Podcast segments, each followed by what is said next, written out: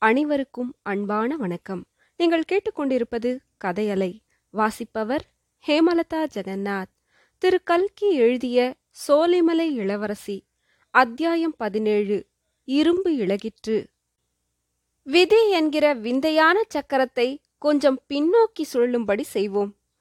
மாரணேந்தல் உலகநாதத் தேவர் ஆங்கிலேயரை பழிவாங்கும் பொருட்டு தம் உயிரை காப்பாற்றிக் கொள்ள எண்ணி சோலைமலை கோட்டை சின்ன அரண்மனையில் ஒளிந்து கொண்டிருந்த நாட்களுக்கு செல்வோம். ஒரு மனிதன் சாதாரணமாய் தன் வாழ்க்கையில் பதினைந்து வருஷங்களில் அனுபவிக்கக்கூடிய ஆனந்த குதூகலத்தையெல்லாம் பதினைந்து நாட்களில் அனுபவித்த உலகநாத தேவரின் அரண்மனை சிறைவாசம் முடியும் நாள் வந்தது. சோலைமலை மகாராஜா ஒரு நாள் மாலை தம் மகள் மாணிக்கவல்லியிடம் வந்து பாத்தாயா மாணிக்கம் கடைசியில் நான் சொன்னதே உண்மையாயிற்று. இந்த விவஸ்தை கட்ட இங்கிலீஷ்காரர்கள் மாரணேந்தல் ராஜ்யத்தை உலகநாத தேவனுக்கே கொடுக்கப் போகிறார்களாம். அந்தபடி மேலே கும்பனியாரிடமிருந்து கட்டளை வந்திருக்கிறதாம். உலகநாத தேவனுடைய தகப்பன் கடைசி வரை போர் புரிந்து உயிரை விட்டானல்லவா? தகப்பனுடைய வீரத்தை மெச்சி மகனுக்கு ராஜ்யத்தை கொடுக்கப் போகிறார்களாம். அப்படி தண்டோரா போடும்படி மேஜர் துரை உத்தரவு போட்டிருக்கிறாராம். எப்படி இருக்கிறது கதை? என்று சொன்னார். இதை கேட்டதும் மாணிக்கவல்லியின் முகத்தில் உண்டான குதூகல கிளர்ச்சியையும் அவர் கவனித்தார். அதற்கு பிறகு மாணிக்கவல்லி தான் பேசிய மற்ற விஷயங்களில் கவனம் செலுத்தாமல் ஒரே பரபரப்புடன் இருந்ததையும் பார்த்தார். தூக்கம் வருகிறதப்பா? என்று மாணிக்கவல்லி சொன்னதும் சரியம்மா தூக்கம் உடம்புக்கு ரொம்ப நல்லது தூங்கு என்று சொல்லிவிட்டு போனார். ஆனால் வெகு தூரம் போய்விடவில்லை. சற்று தூரத்தில் மறைந்திருந்து பார்த்து கொண்டிருந்தார்.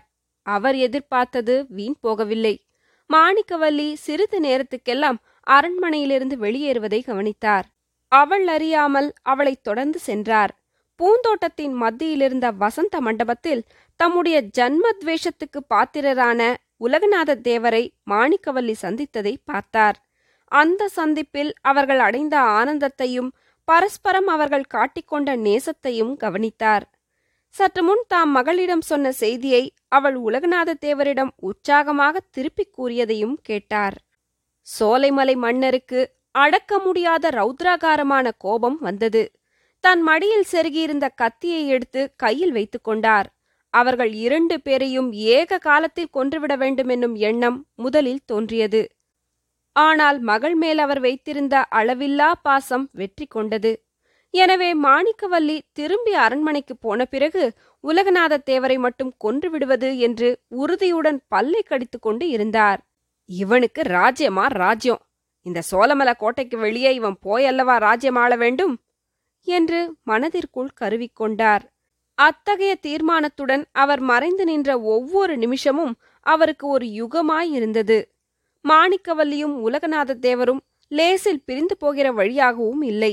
நேரமாக ஆக சோலைமலை மகாராஜாவின் குரோதமும் வளர்ந்து கொழுந்து விட்டு கொண்டிருந்தது. திடீரென்று மாணிக்கவல்லி விம்மும் சத்தத்தை கேட்டதும் அவளுடைய தந்தையின் இருதயத்தில் வேல் பாய்ச்சுவது போல் இருந்தது. இது என்ன? இவ்வளவு குதூகலமாகவும் ஆசையுடனும் பேசிக் கொண்டிருந்தவள் இப்போது ஏன் விம்மி அழுகிறாள்? அந்த பாதகன் ஏதாவது செய்து விட்டானா என்ன? அவருடைய கையானது கத்தியை இன்னும் இறுக பிடித்தது. பற்கள் நரநரவென்று கடித்துக் கொண்டன. உதடுகள் துடித்தன. மூச்சுக்காற்று திடீரென்று அனலாக வந்தது. ஆனால் அடுத்தாற்போர் உலகநாதத்தேவர் கூறிய வார்த்தைகளும் அதன் பின் தொடர்ந்த சம்பாஷணையும் அவருடைய கோபத்தை தணித்தன. அது மட்டுமல்ல அவருடைய இரும்பு மனமும் இழகிவிட்டது என் கண்ணே இது என்ன? இவ்வளவு சந்தோஷமான செய்தியை சொல்லிவிட்டு இப்படி விம்மி அழுகிறாயே? ஏன்? ஏதாவது தெரியாத்தனமாக நான் தவறான வார்த்தைகளை சொல்லிவிட்டேனா? அப்படியானால் என்னை மன்னித்து விடு பிரிந்து செல்லும்போது சந்தோஷமாகவும் முகமலர்ச்சியுடனும் விடை கொடு என்று பரிவான குரலில் சொன்னார் மாரணேந்தல் மகாராஜா. ஐயா தாங்கள் ஒன்றும் தவறாக பேசவில்லை. இந்த பேதையிடம் தாங்கள் மன்னிப்பு கேட்க வேண்டிய அவசியமும் இல்லை. என்னுடைய தலைவிதியை நினைத்துதான் நான் அழுகிறேன். எதனாலோ என் மனத்தில் ஒரு பயங்கர எண்ணம் நிலை பெற்றிருக்கிறது. தங்களை நான் பார்ப்பது இதுவே கடைசி தடவை என்றும் இனிமேல் பார்க்கப் போவதில்லை என்றும் தோன்றுகிறது.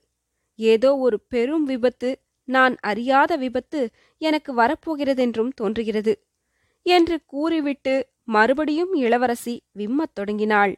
இதை கேட்ட உலகநாதத் தேவர் உறுதியான குரலில் ஒரு நாளும் இல்ல மாணிக்கவல்லி உன்னுடைய பயத்துக்கு கொஞ்சம் கூட ஆதாரமே இல்ல. நீ எதனால் இப்படி பயப்படுகிறாய் என்று எனக்கு தெரியும். உன் தகப்பனாரை குறித்துத்தானே? அவருக்கு என் மேலுள்ள துவேஷத்தினால் உன்னை நான் பார்க்க முடியாமல் போகும் என்றுதானே எண்ணுகிறாய்? என்றார். ஆமையா அவருடைய மனத்தை நான் மாற்றிவிடுவேன் என்று ஜம்பமாக தங்களிடம் கூறினேன். ஆனால் அந்த காரியம் என்னால் முடியவே இல்லை. என்னுடைய பிரயத்னங்களெல்லாம் வீணாகவே போயின. தங்களைப் பற்றி நல்ல வார்த்தை ஏதாவது சொன்னால் அவருடைய கோபம்தான் அதிகமாகிறது. இப்போதும் கூட தங்களுக்கு ராஜ்யம் திரும்பி வரப்போவது பற்றி அவர் வெகு கோபமாக பேசினார். தங்களைப் பற்றி பேசுவதற்கே எனக்கு தைரியம் வரவில்லை. என்றாள் மாணிக்கவல்லி. கண்ணே இதை பற்றி உனக்கு சிறிதும் கவலை வேண்டாம். உன் தந்தையிடம் நீ என்னை பற்றி பேச வேண்டாம். ஏனெனில் நானே பேச உத்தேசித்திருக்கிறேன். மாரணேந்தல் ராஜ்யத்தை திரும்ப ஒப்புக்கொண்டதும் முதல் காரியம் நான் என்ன செய்யப் போகிறேன் தெரியுமா? உன் தந்தையிடம் வந்து அவர் காலில் வீழ்ந்து என் குற்றங்களையெல்லாம் மன்னிக்கும்படி வேண்டிக் கொள்ளப் போகிறேன். உன்னை அடையும் பாக்கியத்துக்காக ஆயிரம் தடவை அவர் காலில் விழ வேண்டுமானாலும் நான் விழுவேன். ஆனால் அது மட்டுமல்ல என்னுடைய குற்றத்தையும் நான் இப்போது உணர்ந்திருக்கிறேன். அவரை நான் நிந்தனை சொன்னதெல்லாம் பெரும் தவறு என்று இப்போது எனக்கு தெரிகிறது. உண்மையில் அவர் சொன்னதுதானே சரி என்று ஏற்பட்டிருக்கிறது? இங்கிலீஷ்காரர்களைப் பற்றி நான் என்னவெல்லாமோ நினைத்திருந்தேன். அவதூறு பேசினேன். அப்படிப்பட்டவர்கள் தோற்றுப்போன எதிரியின் வீரத்தை மெச்சி அவனுடைய மகனுக்கு ராஜ்யத்தை திருப்பிக் கொடுக்க சித்தமாயிருக்கிறார்கள். எப்படிப்பட்ட உத்தம புருஷர்கள்? ஆகவே உன் தந்தையிடம் நான் மன்னிப்பு கேட்டுக்கொண்டே ஆக வேண்டும். மன்னிப்பு கேட்டுக்கொண்டு உன்னை எனக்கு மனம் செய்து கொடுக்கும்படியும் கேட்பேன். அதற்கு அவர் சம்மதிக்காவிட்டால் அவருடைய கை கத்தியால் என்னை கொன்று விடும்படி சொல்வேன். இது சத்தியம். அதோ வானவெளியில் மினுமினுக்கும் கோடானு கோடி நட்சத்திரங்களின் சாட்சியாக நான் சொல்லுவது சத்தியம். இதையெல்லாம் கேட்டதும் சோலைமலை மகாராஜாவின் கரையாத கல் மனமும் கரைந்துவிட்டது. அவருடைய இரும்பு இதயமும் உருகிவிட்டது. கண்ணிலே கண்ணீரும் துளித்துவிட்டது.